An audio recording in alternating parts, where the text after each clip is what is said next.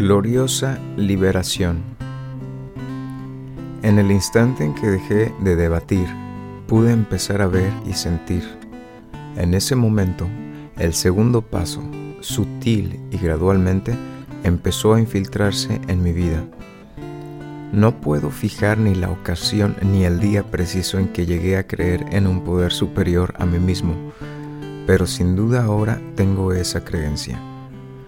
Para llegar a tenerla, solo tenía que dejar de luchar y ponerme a practicar el resto del programa de AA con el mayor entusiasmo posible.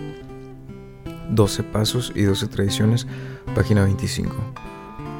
Después de haberme entregado durante años a la desenfrenada obstinación, el segundo paso fue para mí una gloriosa liberación de estar a solas.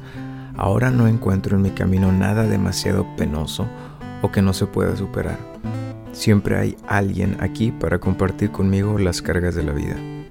El segundo paso llegó a ser una forma de reforzar mi relación con Dios y ahora me doy cuenta de que mi locura y mi ego estaban curiosamente vinculados.